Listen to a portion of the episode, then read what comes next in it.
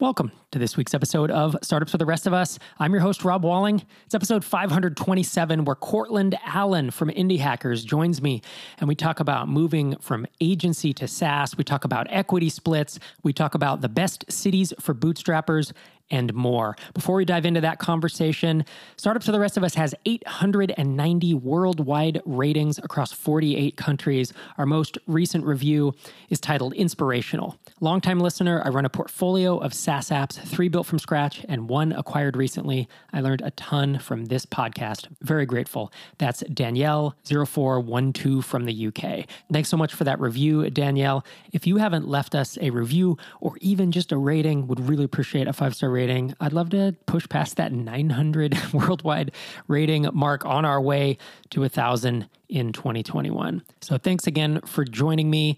And let's dive into our listener questions that I answer with Courtland Allen. If you haven't heard of Courtland, you should really check out indiehackers.com. It's a great online community for people building online businesses in order to improve their life. And there's a, a range of SaaS and info products and all types of things. But indiehackers.com, as well as the Indie Hackers podcast, Courtland is the host of that.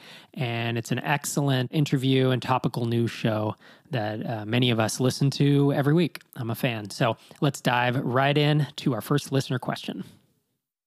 Courtland Allen, welcome back to Startups for the Rest of Us. Rob, thanks for having me.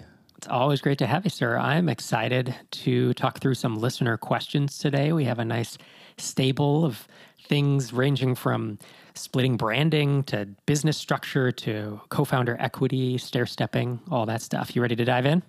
Yeah, ready to. Sounds like a lot of good stuff.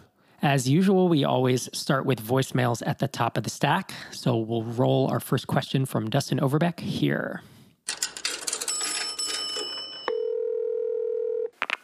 Hey Rob, my name is Dustin Overbeck, and I run a web design agency called Town Web.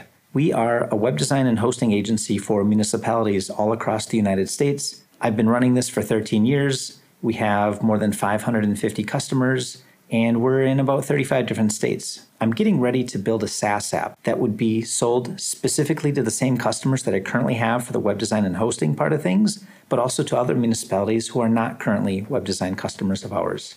I'm curious to know if you have any input on other web design agencies that entered the SaaS space because my question is more about branding and business structure. When I'm looking at the numbers for the SaaS app and the price points that we could sell to and the market that we can go after, I feel that this SaaS business could be 10 to 15 times bigger than what we currently have for the web design and the hosting side of things. So I'm leaning towards yes, we should have a separate brand for this SaaS product. I'm just kind of curious as if you know of other agencies who have done that same thing or if they entered the market with the same name as their agency. Although we do have a really good brand known in the municipal web design industry, I feel like the brand that we can come out with for the SaaS app could actually be more exciting and maybe even more memorable to those potential clients that we can go after. And the other question is about business structure. So, if it's going to be as a separate brand, should it be a completely separate business? I know there are inherent costs when you have two separate businesses because you're now keeping track of two different books, two different tax filings. But if I feel like the second business could be 10 to 15 times bigger than the first business, is it worthwhile to have the separate businesses? Thank you for any input. Thanks for that question, Dustin. Courtland, you have thoughts? I do. I'm looking at his website now, TownWeb. This is pretty cool. This whole idea of having kind of an agency to build websites for the super specific niche of uh, municipal websites. And his question really is about branding, is the way he phrased it. Like, should we should we start a new brand or go with our old brand?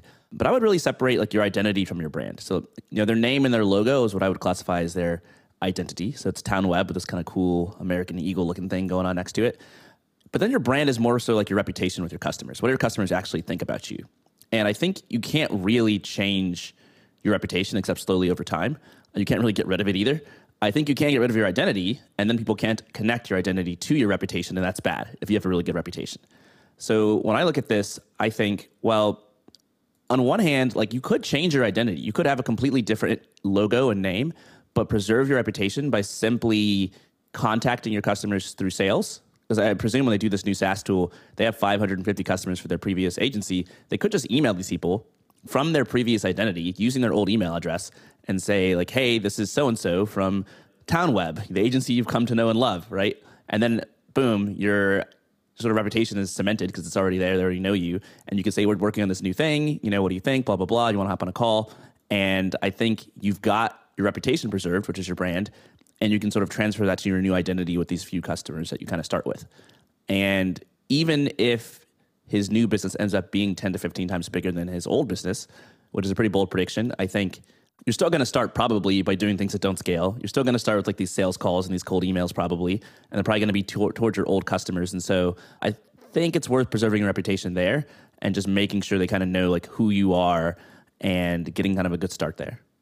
Yeah, I like the way you're thinking about it. It's essentially the way I think about it is like 37 signals and Basecamp or well that's probably the best example where it's like 37 signals was their design agency. It was the company name because signal versus noise is that right? That was their blog name. And then basecamp was the product. And you knew that 37 signals built basecamp and you trusted 37 signals because you'd read their blog or their books or whatever.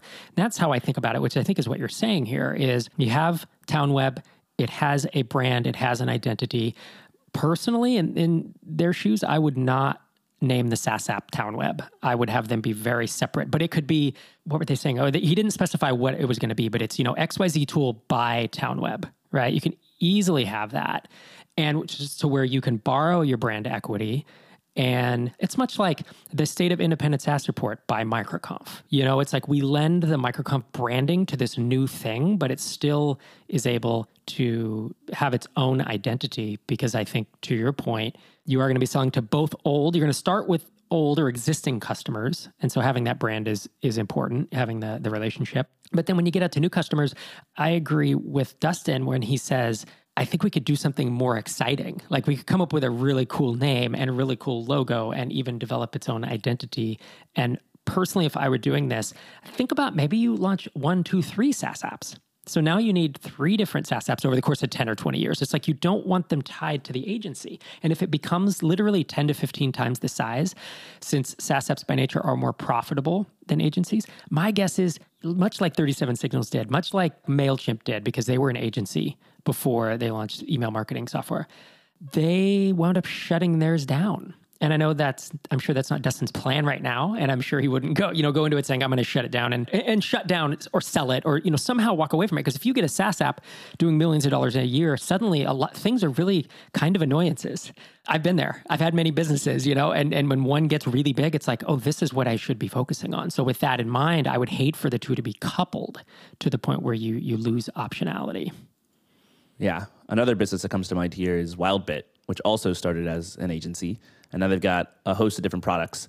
And you can go to wildbit.com and kind of see, you know, here's the company that owns these different products, but you can also go directly to those products, each of which has its own unique brand. And I think it could get very confusing if TownWeb, you know, is an agency, but then they also have like a, a product called TownWeb, and now it's two different things. And now they're stuck in the situation where they have like one website that's trying to cater to two different customers who need two different, in one case a product, in one case a service. And then you're also right, what if they want to launch more SaaS businesses in the future? It's just going to be confusing. So I like the idea of, of having separate brands and you can just sort of manually transfer the reputation from your first brand to your next brand by getting in contact with your existing customers. Exactly. And likewise, his second question was about business entities and whether he should separate them. And look, if you were not a super legitimate web agency that had budget to do it, in the early days you could say well maybe we keep them under the same corporate umbrella and maybe we just to save on you know the 500 or $1000 a year or maybe it's two grand a year of bookkeeping and tax filings but given that you are a legitimate business from the start if i were in dustin's shoes it would absolutely be a separate entity and whether the saas product whether that's an llc or an s corp or a c corp or whatever you want to do it i would form this thing i would keep separate books I would put a chunk of money into it, essentially angel investing. So whether TownWeb puts that money in or you put that money in personally, you give it enough budget that you can build and support it. And you can always fund it more later. But you you maintain that because that essentially, if it goes under, like you can you can then have losses against it, which you should be able to write off.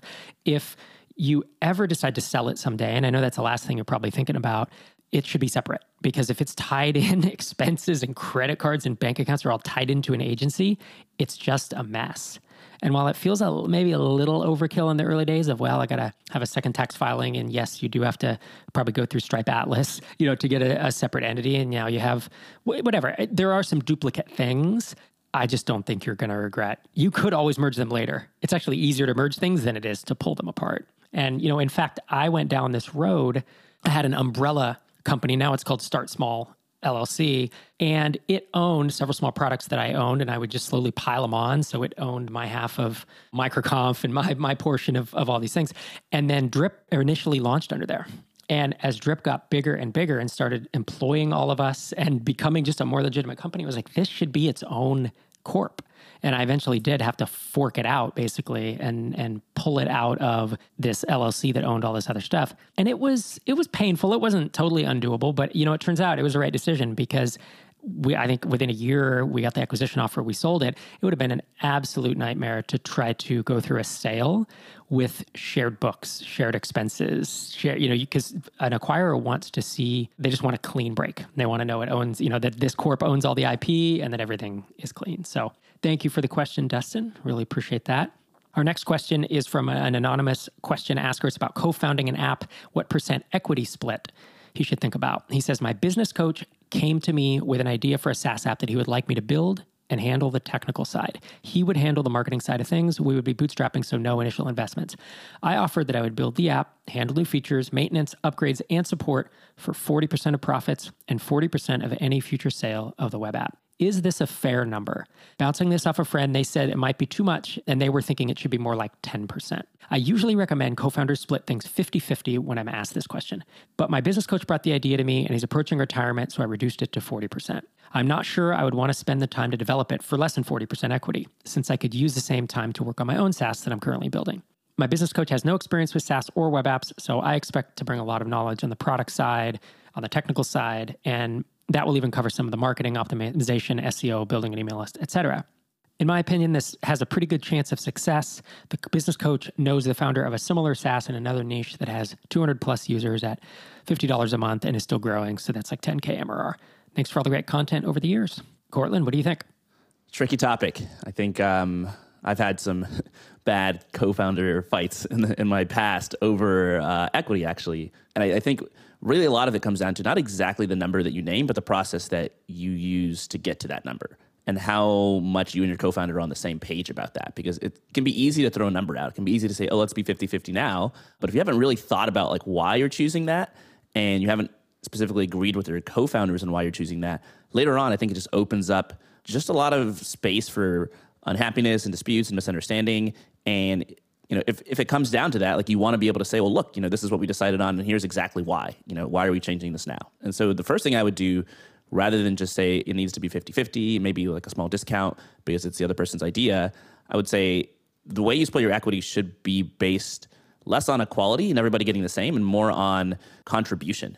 I think if your level of contribution later on is different, it might arouse some resentment and some tough conversations down the road. So some of the factors that are important to me are like you know your level of experience and effectiveness you know how much time you plan to spend on this it sounds like the question asker has another saas business that they're going to be splitting their time between does their partner also have another thing going on? Are they going to be full time on this? That's a huge factor. Joining later means taking on a little bit less risk, which means like that can affect your equity. The more risk you're taking on, I think the more equity you should probably get. Contributing the idea means taking on more risk because it's kind of your idea and you can go to someone else. I think writing code is a pretty effective major thing to do. And so you should think about, okay, what is the other person going to do in their role and how's that going to shift over time? And like these are things that are difficult to predict. But what I would do is I would start by sitting down with my potential co-founder and saying, like, let's come up with some sort of framework that takes as many of these factors into account as we can possibly predict, and then agree on that framework, and then have a completely separate conversation after that where you kind of plug in the values and the numbers into this framework and you kind of see what that spits out. So you want to know their contributions in a, in a number of different ways before you talk about equity. Exactly. Because there's so many different ways that like things can change over time. And like some of that is protected by vesting your equity, but uh, a lot of it isn't. You know, if somebody decides that they're going to start working only half time instead of full time, like that's something that happens quite often due to life circumstances. How do you want to how do you want to play that in terms of equity? If your equity was decided with the assumption that you would both be full time on this thing, plus a range of other of other different activities. So I think it's good to just be open minded and open eyed about this kind of stuff and try to try to as best as you can look into the future and predict you know what might go wrong and how can we pre-handle it so then when it actually happens it's not this big surprise and we don't have to sort of figure out what we're going to do from scratch yeah i like that you brought up vesting for sure. I think that's the number one thing I would have is that both of you should be vesting such that if one person walks away, they don't take their equity. I liked your point about full time that if you are both going to be full time, which actually doesn't sound like you are, but if you're planning to be 40 hours a week each, if someone drops to 30 or 20 hours, if you're working at a startup and you have stock options, typically you stop vesting when you go part time. So that's something to think about. I think the biggest kind of question I have is you're bringing the technical side and you're bringing marketing, SEO, building an email list. So a bunch of the marketing side, like what is your co-founder bringing aside from an idea? And if he's approaching retirement, as you say, how hard is he going to work on this and for how long? There's some maybe yellow flags in my mind of are you both committed? And I think that goes back to your questions, Courtland, of have you talked this through? Have you sat down and said, you're going to retire in two years? Are you going to work on this after this? Or is your plan that you want to build this up and sell it in two years?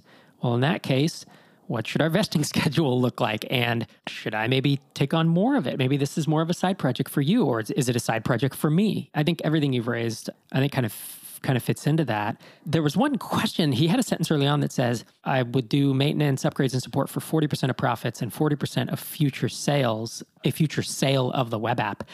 We shouldn't we just be doing equity? Like, why wouldn't you just take equity, which in essence would be profits and the sales? I mean, you can you can have phantom equity and all that, but I, if you're giving this much to it, I'm just not sure that that's that's the right approach. So later on, he does mention equity, which is easier to vest than phantom equity. So that may be an aside, but yeah, I think you're right. There's a lot of details here that make it an it depends scenario.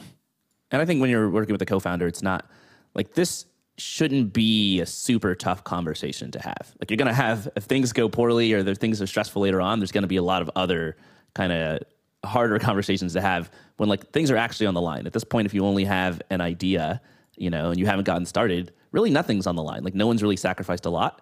So I think it's kind of a, you know, ideally when you work with a co-founder, it's somebody you've worked together with, you know how you deal with conflict resolution, you know you have shared values, and you want to test that kind of stuff as early as possible. So presumably uh, this person hasn't worked with their co-founder before, but I think having like this conversation up front and really just being straightforward about it is kind of a good test because if this conversation goes poorly when there's nothing on the line, like maybe this isn't someone you want to work with.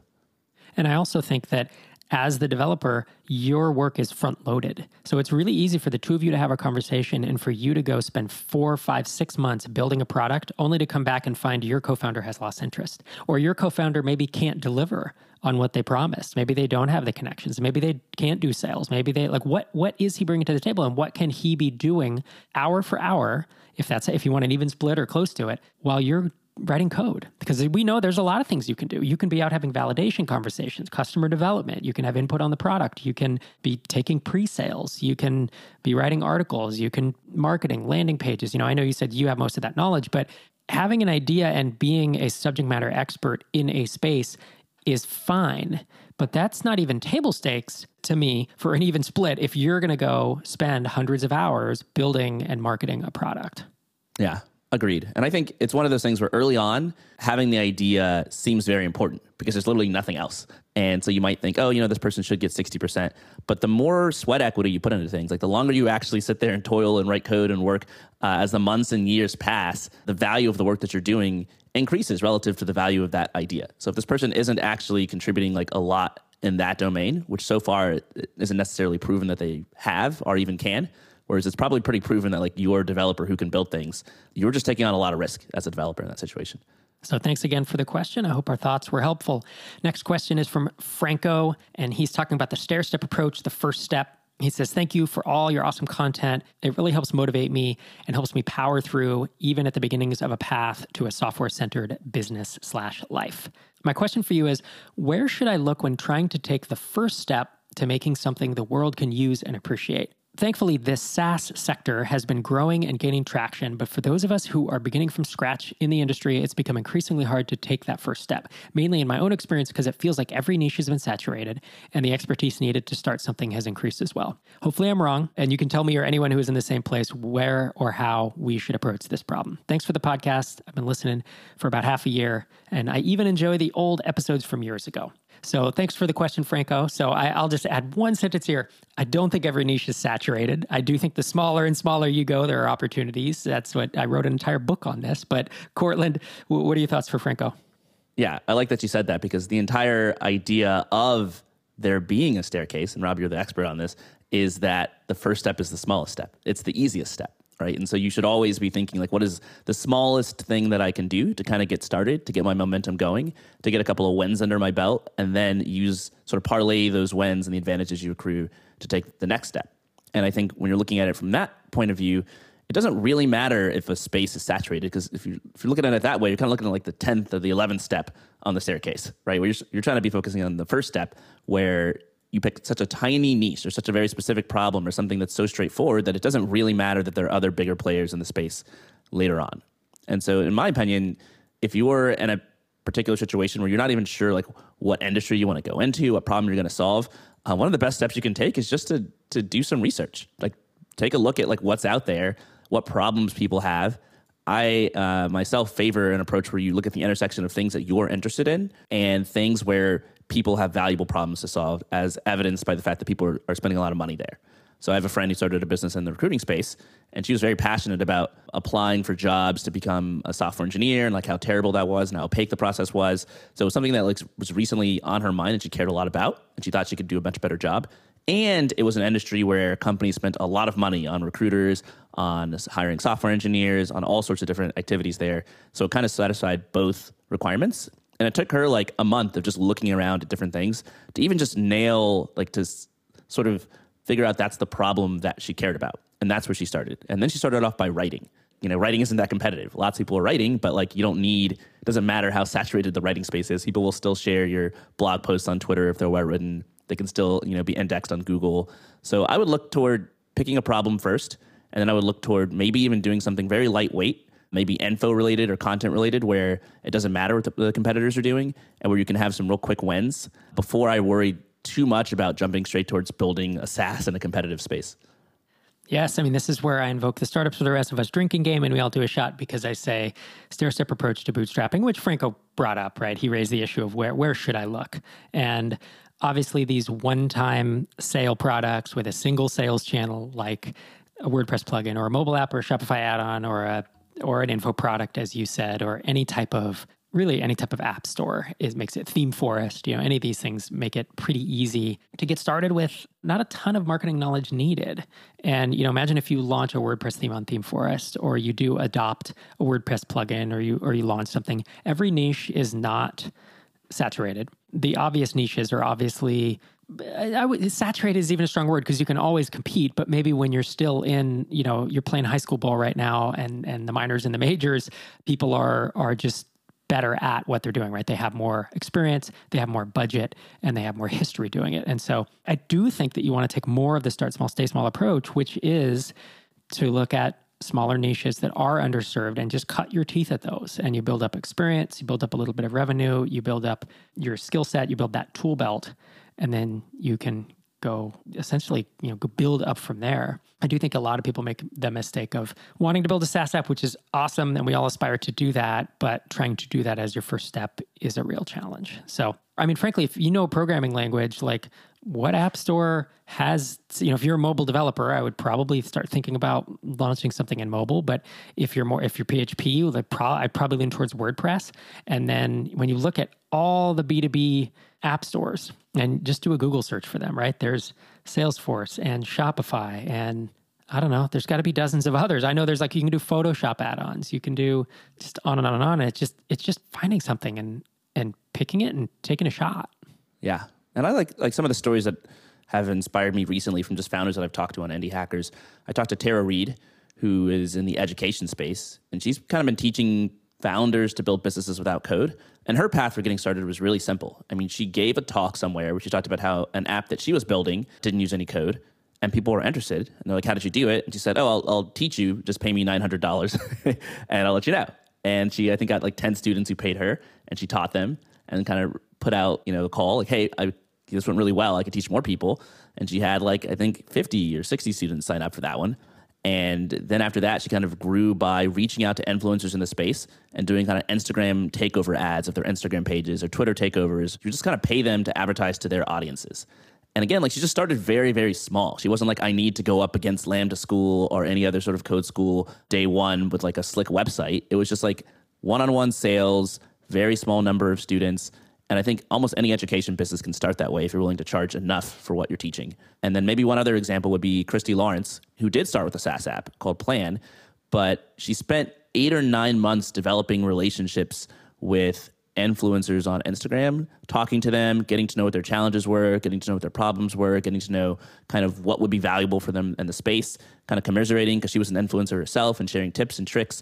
And by the time she kind of had her SaaS built, she kind of had a pretty long list of people who not only would be her users, but who could promote it to their followers and their audiences and could help sell it. And so she ended up making like I think 10 or 20 grand in the first week of her SaaS business existing. But that's because she didn't start by just starting to code. She started by talking to lots of people one on one, which is something you can always do regardless of how saturated a space is.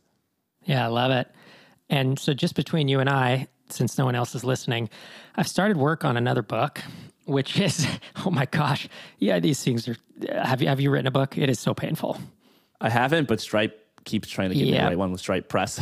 so it never gets easier. And this is for the fourth fourth book I'm writing. Although Sherry wrote Sherry and I had a bunch of, of podcasts that was essentially she took and then wrote into the second. So it's kind of third and three and a half books, but it's still not getting easier. But the point of that is I obviously have a whole section on finding an idea and and it's looking for your advantages and it's solving a problem which is what you've just said. But i have this huge list of things like okay so yes scratch your own itch. That's what most people quote and it's became famous because basecamp said it for years. But then that went away because we all scratched our own itches and it's not that it doesn't exist but it's like how many bug tracking tools how many project management tools do we need? So then I have all these other startups that I've seen whether it's through Tiny Seed or MicroConf or hearing on Indie Hackers or interviewing on this show, people encounter a problem at their day job. People ha- see a problem of a spouse or a relative or a colleague. People have a poor customer experience and realize they want to build an app that makes it better. People find a problem online by going to a Quora thread or being in Facebook groups. You can translate an existing idea to a new niche. So it's something like, you know, there's proposal software, but there's not proposal software for designers, or there's not proposal software for this or that. So just niche something down. You can find a large space with a hated competitor, like Drip did with Infusionsoft and Xero did with QuickBooks. You can build on your, if you have an audience reputation, build on that. If you have a good network, build on that. If you, so on and on and on. Any of these is almost individually a thought experiment. Each of those things I just rattled off. And again, those will be in a book out sometime next year, maybe. But there are so many ways, and each of them, there's no path, there's no blueprint for this part. So there's no one, two, three step. Now, once you get I mean, once you get to product market fit and you have customers and you start having channels at work, it kind of is it's extremely repeatable. And usually there is a pretty solid blueprint of how to go from there up, how to go from there to a million to 10 million or whatever. There's obviously all these paths and everything. But in these early days, it's much more you have a compass, not a map. And so you're just kind of wandering and trying to take in thoughts and see what resonates with you and see, you know, there's product founder fit and there's all these things. But there are a lot of ways to get there. Don't expect that anyone else's approach will definitively work for you, but look at a lot of different approaches. And I like Courtland that you brought up the, you know, the folks you interviewed on Indie Hackers because those are just two examples of people who kind of found their way. And uh, maybe it sounds like they almost did it accidentally. Maybe they didn't. They just kind of took it one step at a time in these very small increments and built it into something pretty impressive. Yeah. I'm a big fan of being very deliberate about ideation. I think it's a very tall order to kind of sit around and wait for inspiration to strike you in the shower. But if you're going through the world and you're deliberately looking for problems and you're you know, you've got your kind of antenna up. And whenever you see somebody complain about something, whenever you see somebody pay for something, whenever you see somebody asking for something, you, you evaluate that problem, you're just going to get a lot more sort of shots on goal. And most of those problems won't be something that really resonates with you. But I think if you're just sort of, you know, absentmindedly hoping a problem comes to mind, like almost none of them will turn into anything. And often, if you just start with something that's not great, in the course of building that, you'll encounter lots of other problems that are burning that maybe you need solved or you see other people need solved. And I think that can get you to where you want to go. So there is no, you know, tried and true blueprint or roadmap, but there are a lot of things you can do to massively increase your chances of having a good idea to start with. Yeah. And for me, one of those is having a notebook and taking notes, as you said, every time an idea comes around or someone mentions a pain point and just adapting that over time. My best ideas never come in flurries, they never come instantly. They're almost always come and are refined over weeks, if not months. And I have lists and lists of ideas that I've had since probably 2008 or 9 in notebooks. And now a bunch of them have been built and I can check them off the list. I don't need to do those. But, you know, the, the new ideas, I mean, the idea for Drip came over weeks and months. And, you know, it wasn't just a, a simple thing. And so they evolve.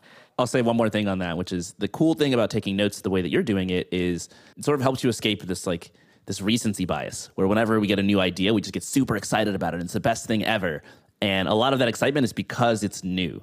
And if you kind of let your ideas simmer for a while, like four to six weeks, four to six months, sometimes like ideas that you were really excited about, it turns out that you're not that excited about. And some of these ideas that you've written down, like you'll be excited about for years.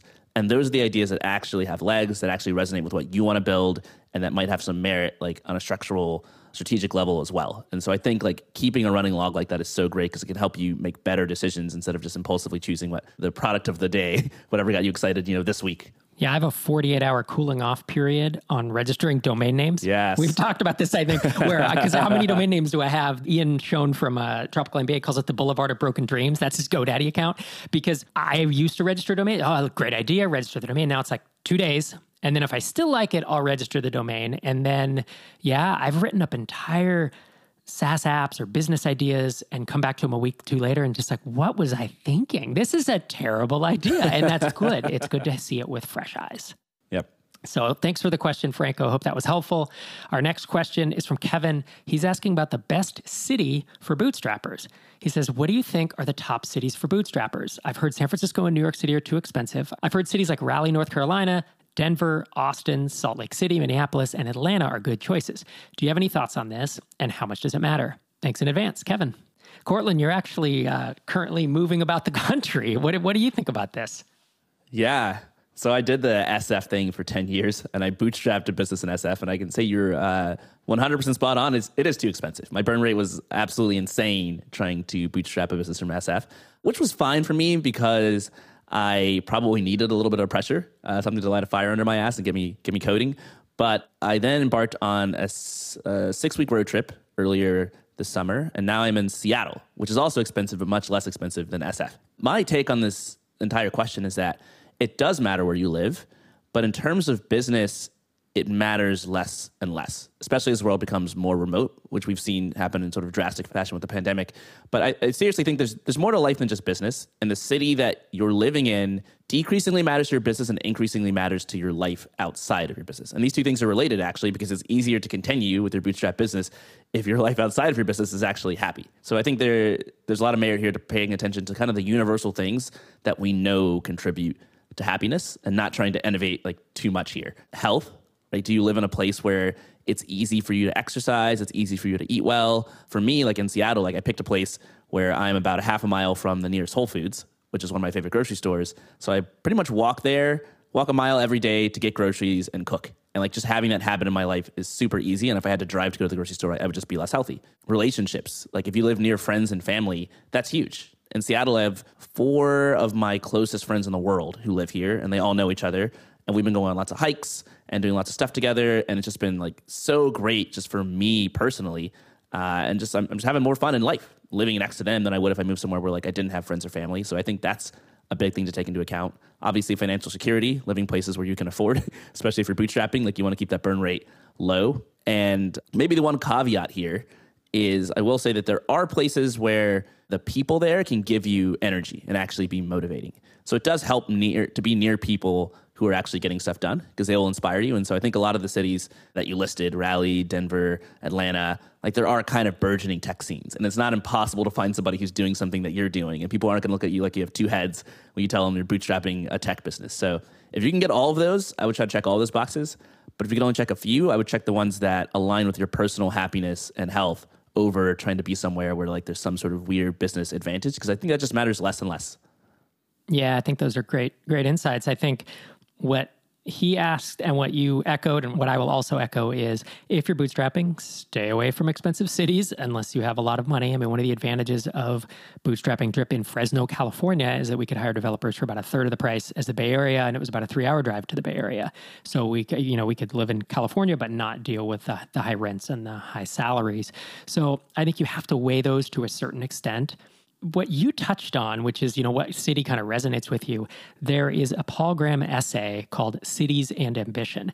And basically what he says is certain cities that he's lived in, they have an ambition and the people around you have an ambition. And so he had lived in Boston and I think Paris and New York and a couple other places. And he said in Boston, the ambition is to be more intelligent. You know, there's like more universities per capita than any, I think, believe any other city in the country. In Paris, it was like to be something about art. It was either to to enjoy beauty or enjoy art. In New York, it was about money. The Bay Area was about power. Seattle is like outdoors. You know, each of these cities. It doesn't mean you have to be that, but if you value that thing, eh, L.A. I live there. It was about looking good. Like there's a lot of physical attractiveness, and some people were shallow, but some people are also just really into being fit, and that's okay. But if you really don't want to have to be cool, LA can grind on you. Like if you don't want to own the new sunglasses and you don't want to, you know, dress like the, with the new fashion and you don't want to be really in shape, it can wear on you. And the same thing, if you're not into outdoorsy stuff and the rain bothers you, well, maybe Seattle's not a fit. And so I think trying to find a city, trying to live in a lot of different cities and figure out which one's ambition fits you, I think is is what you're saying. And I think it lines up. Cities and ambition, I highly recommend folks check that out. For me, if I were to just pick some cities, and this is mostly based, it's based on travel and a lot based on listening to the Tropical MBA podcast because they talk a lot about location, right? Because they're, you know, if you think about startups for the rest of us, it's about SaaS and and startups and software versus TMBA is about all different business types, but the unifying factor there started as digital nomadism, the ability to travel while you start companies. And so in the US, if I were to just pick cities.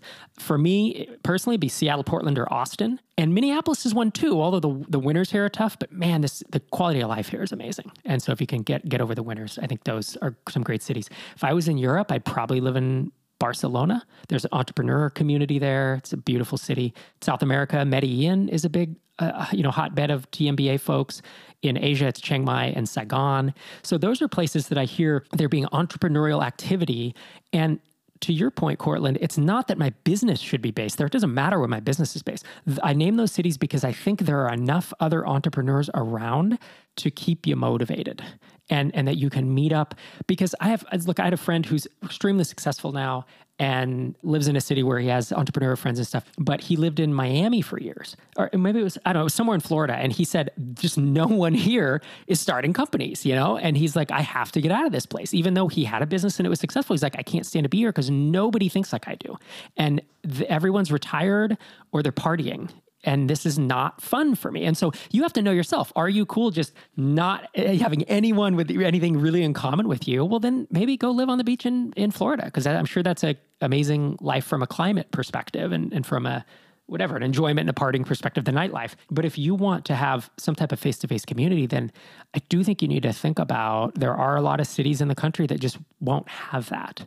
And of course, you can look at, for to try to determine this, I would look at Tropical MBA. I would look at indie, locations of indie hackers meetups. I know they're not happening right now because of COVID, but they'll, they'll come back. I would look at places that we hold microconfs because we are probably going to have seven, eight, nine microconfs in 2021. And we're picking cities that have a lot of entrepreneurial activity. And you can go to meetup.com and, you know, search for startup, founder, entrepreneur stuff. And as I was moving around, because Sherry and I mo- lived in, uh, we moved 10 times in 10 years when she was when we got married and she was in grad school. And when we were going to go to that next city, I would always go on Meetup and try to figure out is this going to be a place where I basically have no no entrepreneurial friends, or do I think I can meet some people? Yeah, I think that's uh, such a great point. This, uh, this Paul Graham esque point that like you're gonna basically we're very tribal creatures, and every city is its own tribe, and people value different things and have different cultural norms and different tribes. And you know, I lived in Boston as well, and I met like at least five or ten people in Boston who imitated John Nash from that movie, A Beautiful Mind, who just wanted to be the crazy genius, because that's kind of what Boston elevated, like academic excellence and genius. And I've lived in SF for 10 years, and like I met at least five or 10 people who emulated Steve Jobs and who wanted to be like the crazy, super successful startup founder. And I think even if you are sort of a contrarian person, like a lot of your energy comes internally, yeah, but a lot of your energy as a human being comes from your tribe and your surroundings. And if you're in Miami and everybody's partying all the time, like you're just going to feel bad about staying in to, to, do any work, you know? And if you're in Seattle and everyone's hiking, you're going to feel bad if you don't go on a hike every now and then. So I, I want to second that uh, idea of understand like what tribe you're going to be moving into and make sure it's one where the things that people value are going to push you in the direction that you want to go. To close us out on this question, there's an interesting point around venture funded versus bootstrap and mostly bootstrap companies. And venture funded companies have traditionally been very densely packed in a handful of cities. And I don't remember what the exact number was, but it's like 80% of venture, as of five or 10 years ago, it was like 80% of venture funded companies were in two or three cities. I mean, it was really, really low. It may even been 90%. It was incredible. Well, when we did the state of independent SaaS survey and then the report last year, we had 340 different cities of bootstrappers and bootstrap, mostly bootstrap founders. And the interesting thing is the number one city, at least according to this report, which had just under 1,600 responses from around the world, number one city is London with 4% of the respondents. The second city is remote with 3%, meaning they just had no headquarters. I, you know, and then the third city, which I think may be skewed because I'm here, is Minneapolis, because I'm actually surprised that it's that high, but it's two, two and a half percent. And then from there, it's like 2% is Austin, New York, San Francisco, Toronto. We up 1.7% is Denver, Portland, Boston, Chicago. You know, it's just all these cities, and then that goes to Australia. So it is all over. It really is. So you can live anywhere. It's just a matter of balancing all of these things, balancing the ambition, then the desire of the place itself, of the community, and then are there entrepreneurs around to kind of have camaraderie with? Yeah. And a lot of the cities you just listed are uh, were kind of at the top of the list of indie hackers meetups cities, where you could go to those cities. Like I've been at great meetups in Toronto and London and Dublin and Denver, and uh, you know one continent we missed was Africa. I've been to Cape Town twice and just met a ton of bootstrap founders living the life. It's one of the most beautiful cities in the world. It's extremely cheap, extremely affordable, and people there are very motivated. So I love this idea of, of, the fact that these bootstrap companies are spread out. There is no like one base for bootstrappers. It's all over the world. Courtland Allen, thank you so much for joining me today, sir. I had a blast. Same here. Thanks for inviting me on. If folks want to keep up with you, you are at CS Allen on Twitter, as well as at Indie Hackers. I assume you're one of the the mischief makers behind that account.